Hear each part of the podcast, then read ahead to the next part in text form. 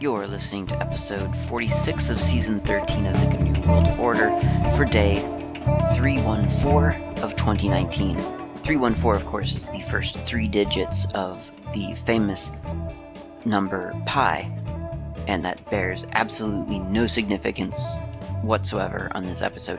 However, I'm going to move that since we are all uh, I'm assuming we're all agreed that Julian calendar is is superior to Gregorian, so I think that we should move Pi Day to today, day 314 of the year, rather than to how we do it in the Gregorian calendar, being arbitrary third month, arbitrary 14th day of arbitrary third third month. So that's just a, a proposal I'm putting out there. Request for comments we don't have to do it right away, but it's something we should probably move towards uh, for next year.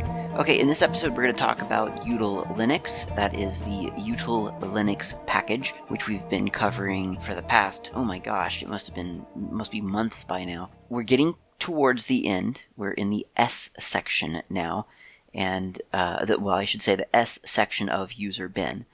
And of course, that, that comes after a long list of user bin, a long list of S bin, and then a long list of bin before that.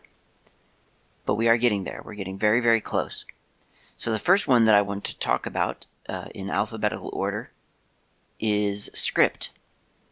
Script is a command to record in a fashion your your your terminal session. So if you type in script and then some name of an output file. So I'm going to put output.session. It sort of secretly launches a subshell. You don't really even realize you're in a subshell, but it, it launches it, and it tells you script has been started. File is output.session. Now if I just do an ls return, I get a list of all my current of all the current directories in in my current all the current uh, files in my current directory. And then I'm going to hit Control D for Delta. That puts an end to the script recording session. What happened? Well, if I do a cat output.session, it is display. Actually, I'm going to do a clear screen first because it, it can kind of trick you. If you have a, a very messy terminal session, uh, putting doing the output of the of the script file might not stand out to you. So cat output.session with a clear terminal, and at the top of the screen it says script started on uh, today, and then bash ls, and then the contents of my current directory, and then exit script done at the the current timestamp, which was mere mere moments ago. So it, it just it outputs exactly what I saw in my terminal when I executed, or d- during the time that the script was recording. Now, that's kind of handy, I guess, if if you are if you're particularly conscious that what you are doing right now needs to be recorded for posterity, whether that posterity is for yourself or for a tutorial that you're writing for someone else or, or whatever it might be, that does seem like a pretty useful little command. So, for instance, if you are, I mean, if you, if you're just a person at home and re- you're recording a script on your computer, then I can imagine it would not be of much use to someone else across the world because it's it's entirely dependent upon your environment. That said, if you, if you set up an environment and told people, okay, this is what we're doing, we're making a an example folder, and in the example folder we're going to touch this file, and in that file we're going to put this configuration and so on, then, then that could be useful. So it's a controlled environment that people can replicate on their own machine, for instance. Or if you are a systems administrator and you're training uh, an intern or someone who's coming into the department and you want to show them how you guys do something specific at this organization, whatever, uh, then it, I, I can imagine that this would be pretty useful it, it is basically a screenshot though, right? It, it's just it is it's what you've done in a, a terminal session, all in one file, And, and while that is useful and, and it could be handy to follow along, it, it's it's not really all that different than selecting everything in your in your terminal history and copying it and pasting it somewhere. Except that, of course, most terminals have a scroll back limit. So script will ignore that scroll back. You know, it, doesn't have to deal with a scroll back because it starts recording from the time you start the script until the time that you hit Control D. So there is there's the benefit of of just being able to to record long sessions with lots of lines involved, which which could be a problem if your scroll back is, let's say, a thousand lines lines, which I think is fairly fairly typical. I mean, you may have increased it to 5,000 lines, who knows? But if you're running a couple of commands that have very long outputs, you could exhaust that that limit. Now, the um, and and the scrollback, I should say, the scrollback function of a terminal is when you take that little um, scroll bar and you scroll up. That that's scrolling back, and you will notice that that has a limit to it. Some some have a very long limit, some don't. It really kind of depends on what your settings are. So the other interesting feature of script is that you can record the exact timing of how you've done something. Now, I don't exactly know the purpose of this, but it's kind of a little built-in screencast feature of your terminal, at least to another terminal. So here's here's what you can do. You can do script and then dash dash timing equals I'll do um, t dot time I don't know. Uh, and then I'll I'll name the the the file that we're recording to as um, I, I guess output dot session again. It says script is started file is output dot session so I'll do an ls then maybe I'll do a cd into the doc directory of the source code thing. I'll do an ls again. Then I'll wait a couple of moments and then I'll cd back out of it and then I'll hit control D. So I've recorded a session and I've put I've recorded timing output to a file called called t.time. So now if I do script replay dash T for timing or dash dash timing. And then I'll give it t.time as my timing file. And then I'll put output.session as my sort of my uh, input file, as it were. Actually, I'm going to clear my screen again, clear my terminal. Okay, it's clear now, so I'll hit return. And at first it looks like nothing's happening. It just gives me a prompt. And then suddenly it starts typing an ls, and then a cd into doc, return, and then ls again. And then I think I waited a little while, and then cd space dot dot. And then the, the script is done. And you can tell that the script is done because there's a blank line before your next prompt. But it, it plays back in your terminal as if though as if though you were doing it. Like if someone was looking over your shoulder and not looking at your hands, they would think that you were doing those actions. Now, understand it is not playing back the commands. It is simply playing back the session for you. It, in, a, in other words, I could change directory here and then point point the the timing information to my old directory and it will act as if though it, will, it will lie to you. In other words, it'll say ls, and then the output of ls will be an ls of that of that old directory that I was sitting in at the time of the script. So this is is completely it, it is not playing back like a shell script or your it's not com- playing back your commands based on and, and actually executing those things. It is simply outputting the contents of, of whatever file you've put your script recording into. In my case, it's output.session, but by default, it's typescript.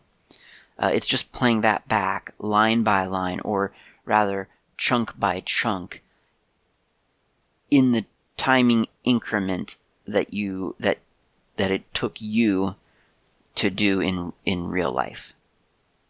And if you look at, I'm going to go back into the original directory so I don't have to keep giving full paths. But if you look at the timing file, it's just a it's it's timestamps that are taken the the moment that you press a key.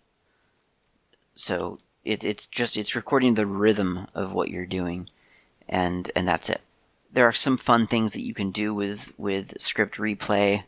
You can, for instance, speed up the replay, displaying uh, some number uh, of of some divisor. So if you do, for instance, uh, script replay dash dash dash uh, divisor, for instance, two, then we should be able to to to double the speed. And we could do divisor dash three to triple the speed, and so on. You get the idea. An interesting one, uh, in addition to this, to, to just kind of a straight divisor for the timing, is the max delay number, which sets a maximum de- delay between transcript updates, which means that you could have done a bunch of commands at, at some at, at some you know sort of all at once and then you could have paused for let's say 10 seconds. Well 10 seconds in screen time is really really long. It's like an eternity. So you could say well max delay of 2 seconds and then anything over two, you're setting a threshold. Anything over two, anything longer than two seconds is overridden and reduced to two. So that would that would speed up the transcript playback in terms of spacing, but not in terms of, of pacing. Oh, I like that spacing instead of pacing. Um, okay, so that's script and script replay. I think that knocked out. I think that knocked out two of them. Yeah, it did. I just I just glided straight from one to the other. Okay, so the next one is set arch. And set arch is a little bit of a weird, this is a weird one for me. Uh, it, it specifically says, so man set arch, it says, it specifically says that it, it changes the reported architecture in a new program environment and set personality flags. I don't know what personality flags mean. I, I dislike terms that imply sort of emotion or feeling. I'll just end the sentence there. No, I won't. Um, in computers, because it just doesn't make any sense. There's no such thing as a personality in a in an architecture. But anyway, um, so what it, it what it says it does is it it currently only affects the output of uname m. So if I do a set arch dash dash 32 bit dash dash 3 GB and then do a uname dash m. Oh, forgot to set arch. Uh, so set arch i686 and then dash dash 32 bit dash dash 3 GB and then uname dash m all is one command.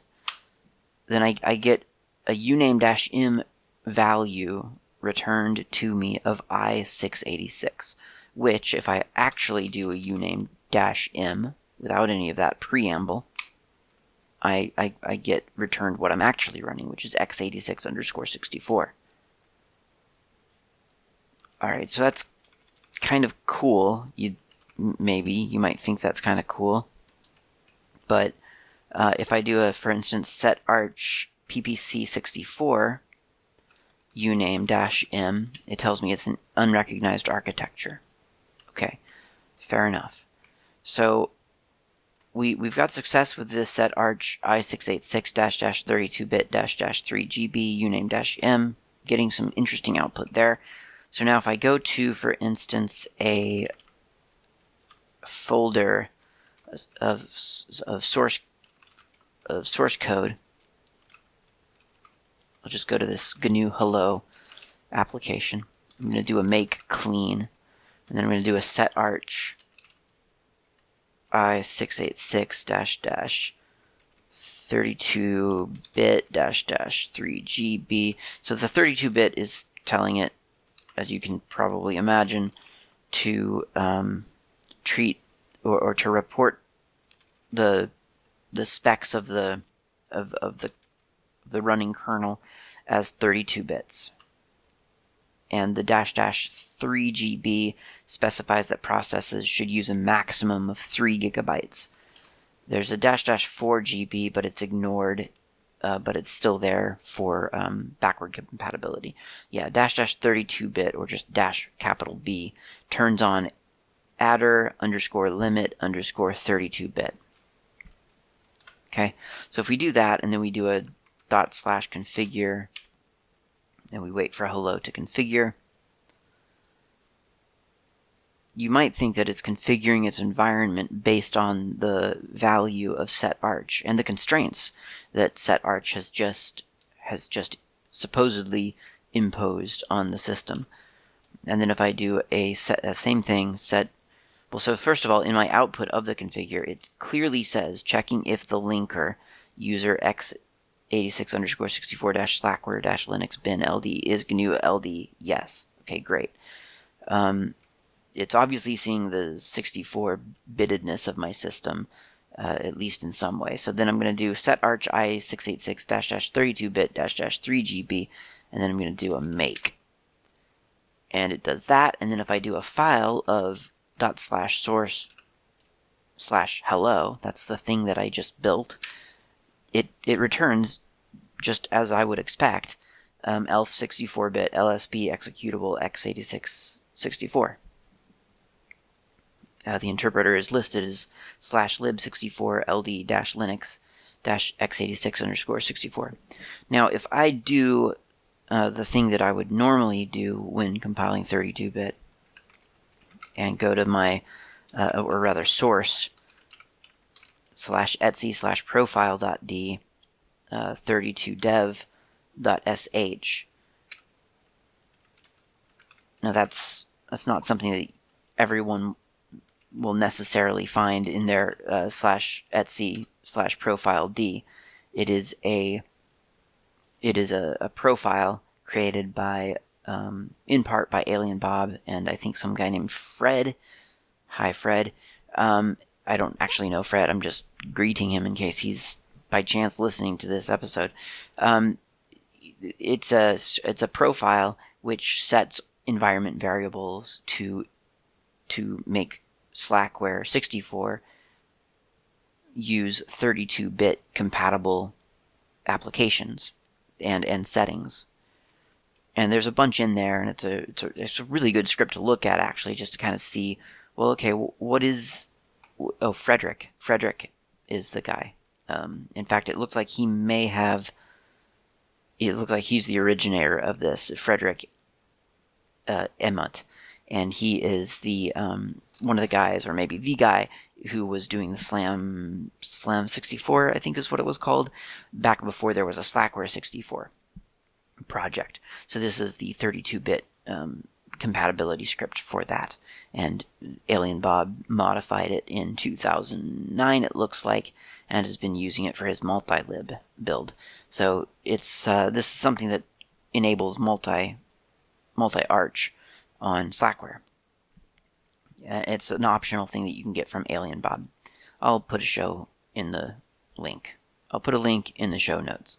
Um, so now that I've sourced that, if I do well, first I'd better do a make clean, or else this will um, fail miserably. And then just do a dot slash configure. And once that's finished, well, actually, let's look at the output here. So it's configuring, it's configuring, it's configuring. Let's see if I can just catch that LD. You know what would be handy is an application to record the output of my terminal. That way I could review it later. Um, Okay, so it still actually sees the linker as the one in this user x8664. That's interesting to note.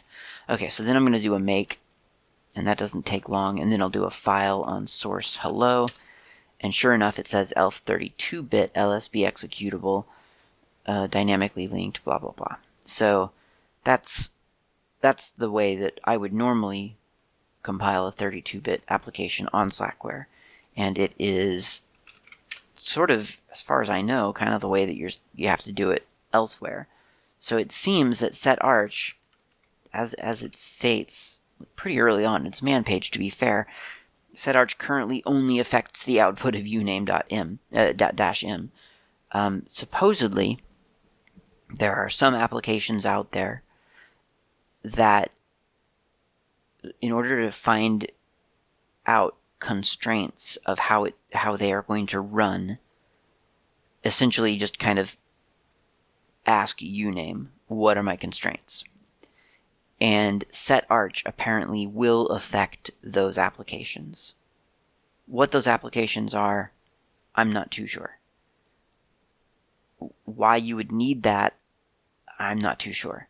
Because presumably the application would have been compiled as a 32-bit application and so it should just be running on your 64-bit uh, CPU. So I'm not too sure. I've seen some things online as I was searching around to try to determine exactly what set arch actually affects, um, but I, I, I, I don't have anything to test it against. I don't have any way of sort of seeing the the practical use case of this so that I can report on it. All I have is is a successful spoof of a uname dash m. And that's it.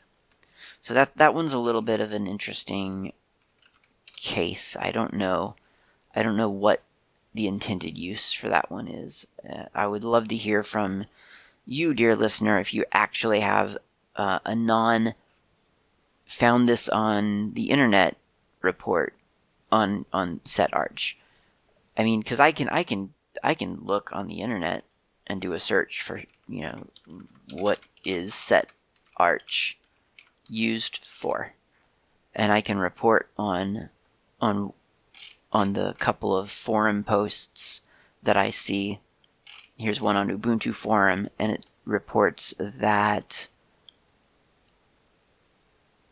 that there's some kind of bug oh it's infamous it's not just some kind it's an infamous Diablo 3 problem. And I don't know, since that's that's really the only I mean with with 5 minutes of poking around, and it's been more than 5 minutes probably, but that's the only report of of set arches use in real life that I could find. So maybe I don't know, maybe it was literally developed for that. Uh, crazier things have happened, but whether or not there are other use cases for it, I just don't know. I don't know what those would be. Certainly, it's not doing anything that I can see when compiling. So I don't know if um, you know maybe it would be different. Maybe there maybe if I used setarch in my 32-bit environment, maybe that would have an effect on how hello GNU Hello ran or, or got compiled at least. That that very well could be.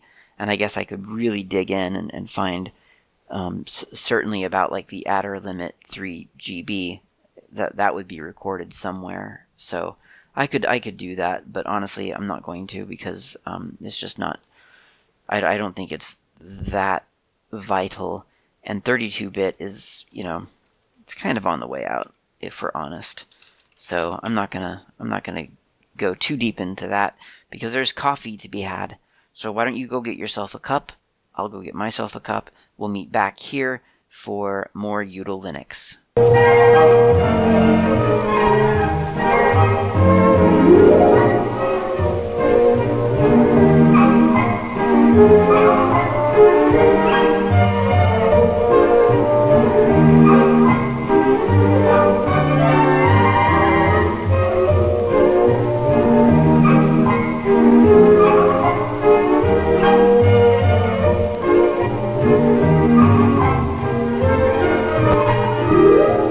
Everybody, this is Klaatu, and I'm here to give you an advertisement. No, I'm just kidding. Uh, wouldn't that be crazy if I started doing advertisements on this show? Just started, I don't know, hawking other people's wares for money? That would be a different show. No, actually, I just forgot that I was coming back from a coffee break and I thought I was starting the show. So I was, hey everybody, this is Klaatu. And then I re- remembered mid sentence, we've already been doing a show for like 20 minutes. Um, this is just the coffee break. But I mean, that gives you evidence that I did actually go get coffee these coffee breaks are they're, they're not a drill this is real life we go get coffee during these breaks and i do hope that you do because if you don't um, then you don't have coffee right now so let's see the next one in util linux by my reckoning is set sid I'm gonna just verify to make sure I haven't forgot something else. So actually, we're gonna we're gonna get through all the S's uh, today in user bin for util Linux. That's kind of exciting.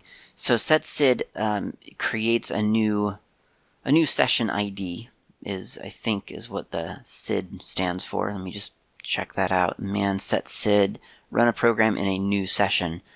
Yeah, it doesn't really actually say explicitly that SID means session ID, but that's what I imagine. It could be, I don't know, shell ID, maybe? I'm not sure. And anyway, I had a an interesting idea for a demo, but it didn't work the way that I had hoped. I couldn't get things to crash the way that I had hoped they would sort of crumble and burn. So the the best the best demo I could come up with is um, I'll, I'll, I'll launch a different terminal here. I'll do a setsid well, actually, I'm going to do a setsid dash h for help. And yeah, dash dash wait is what I was waiting or what I was looking for. So I'm going to do a setsid dash dash wait, and then I'll do a sleep 90. So that sort of holds up that terminal, which goes a little bit contrary to what you would think setsid would do.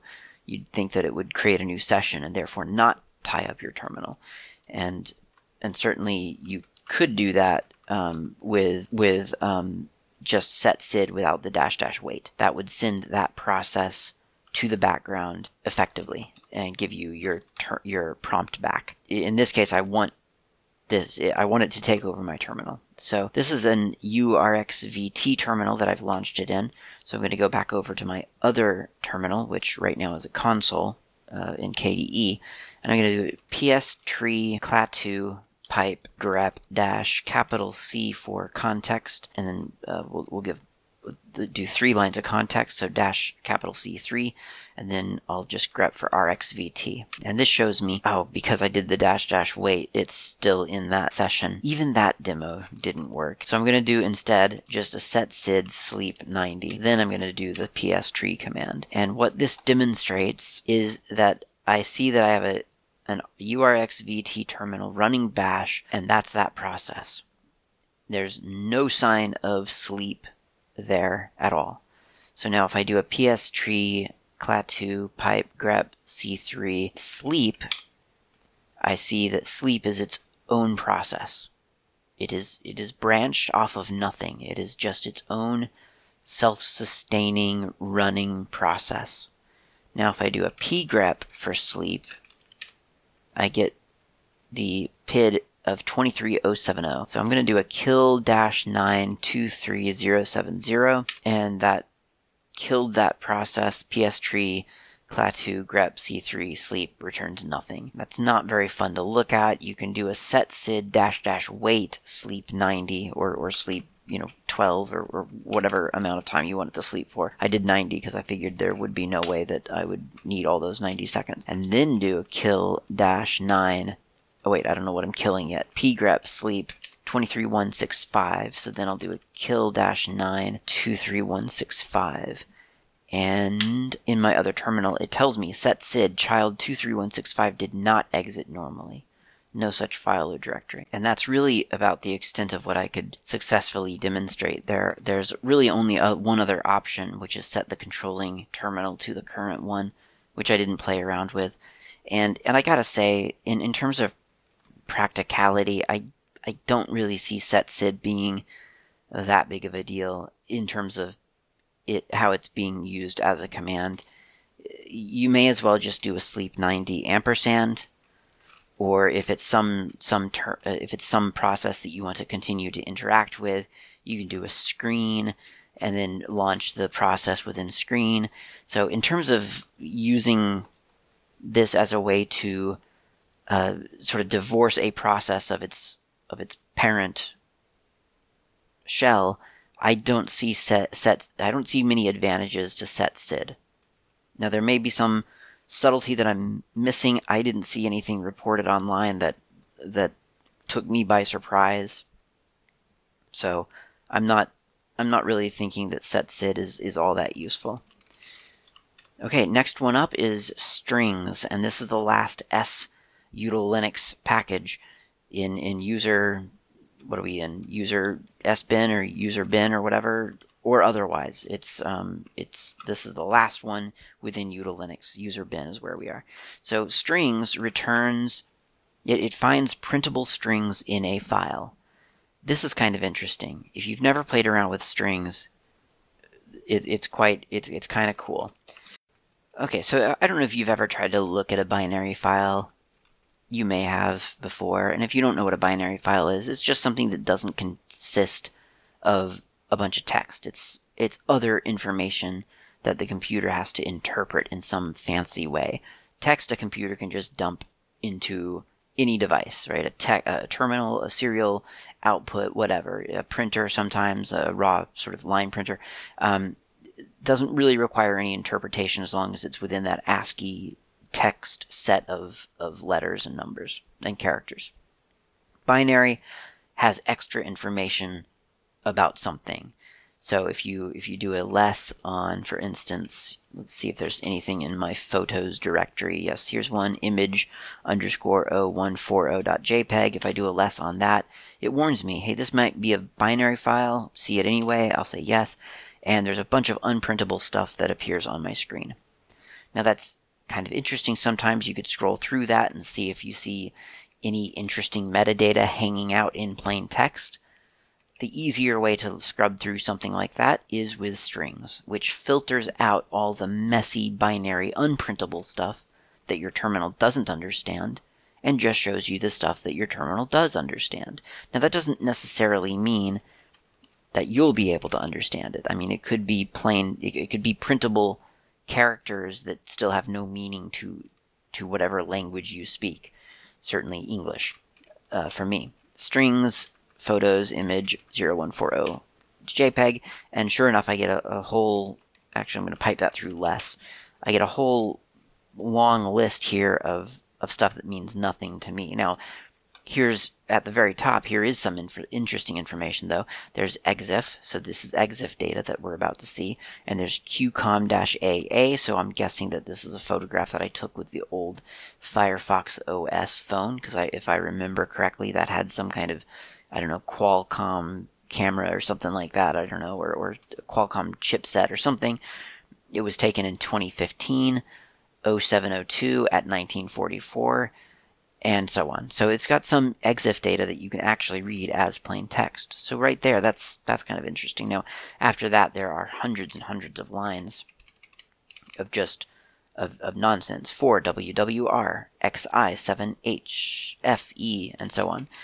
But you can kind of scrub through there and and see if there's anything that, that's recognizable to your to your brain as something that makes sense. And sometimes there are. For instance, if I do a string uh, of, uh, there's a, a, user guide in my docs directory, and if I do strings on that file, once again, it's a bunch of stuff that makes absolutely no sense to me, but I remember as I was scrolling through here, there were some lines of English.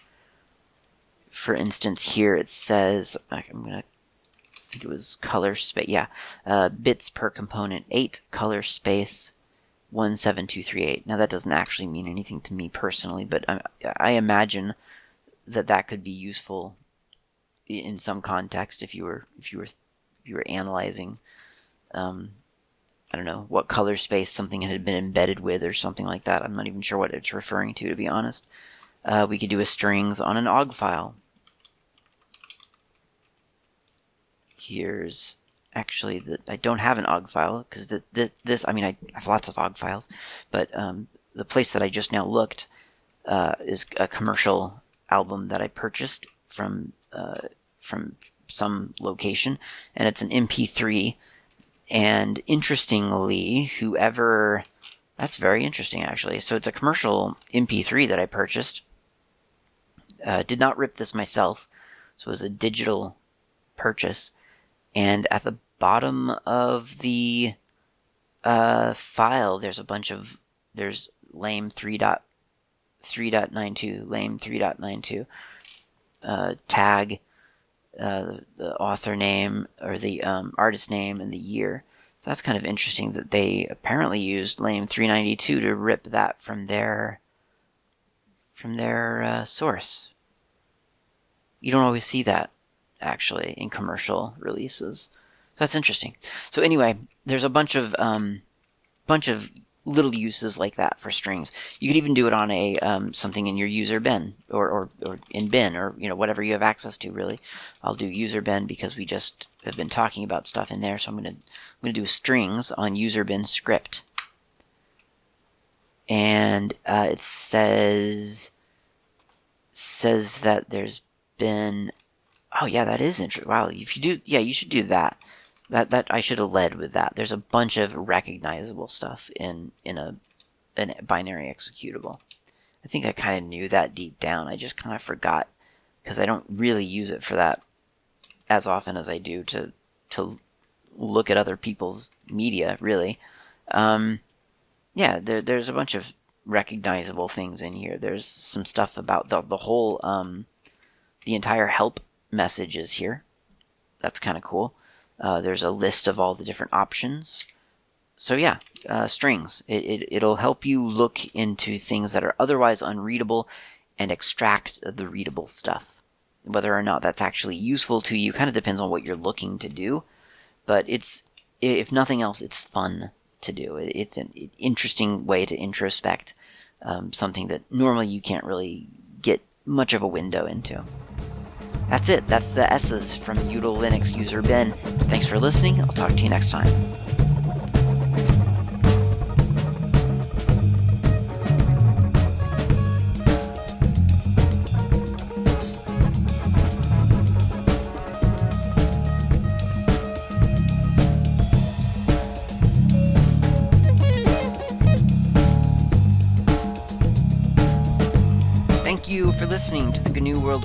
Ogcast.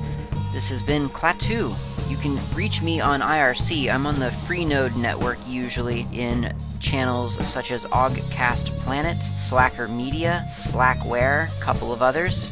My nick on IRC is not Klaatu. You can also reach me lately on Mastodon. My username there is at Klaatu at mastodon.xyz. Of course, you can email me at klaatu at member.fsf.org. That's klaatu at member.fsf, as in freesoftwarefoundation.org. And of course, you can visit my various websites, gnuworldorder.info and slackermedia.info. I will see you next time.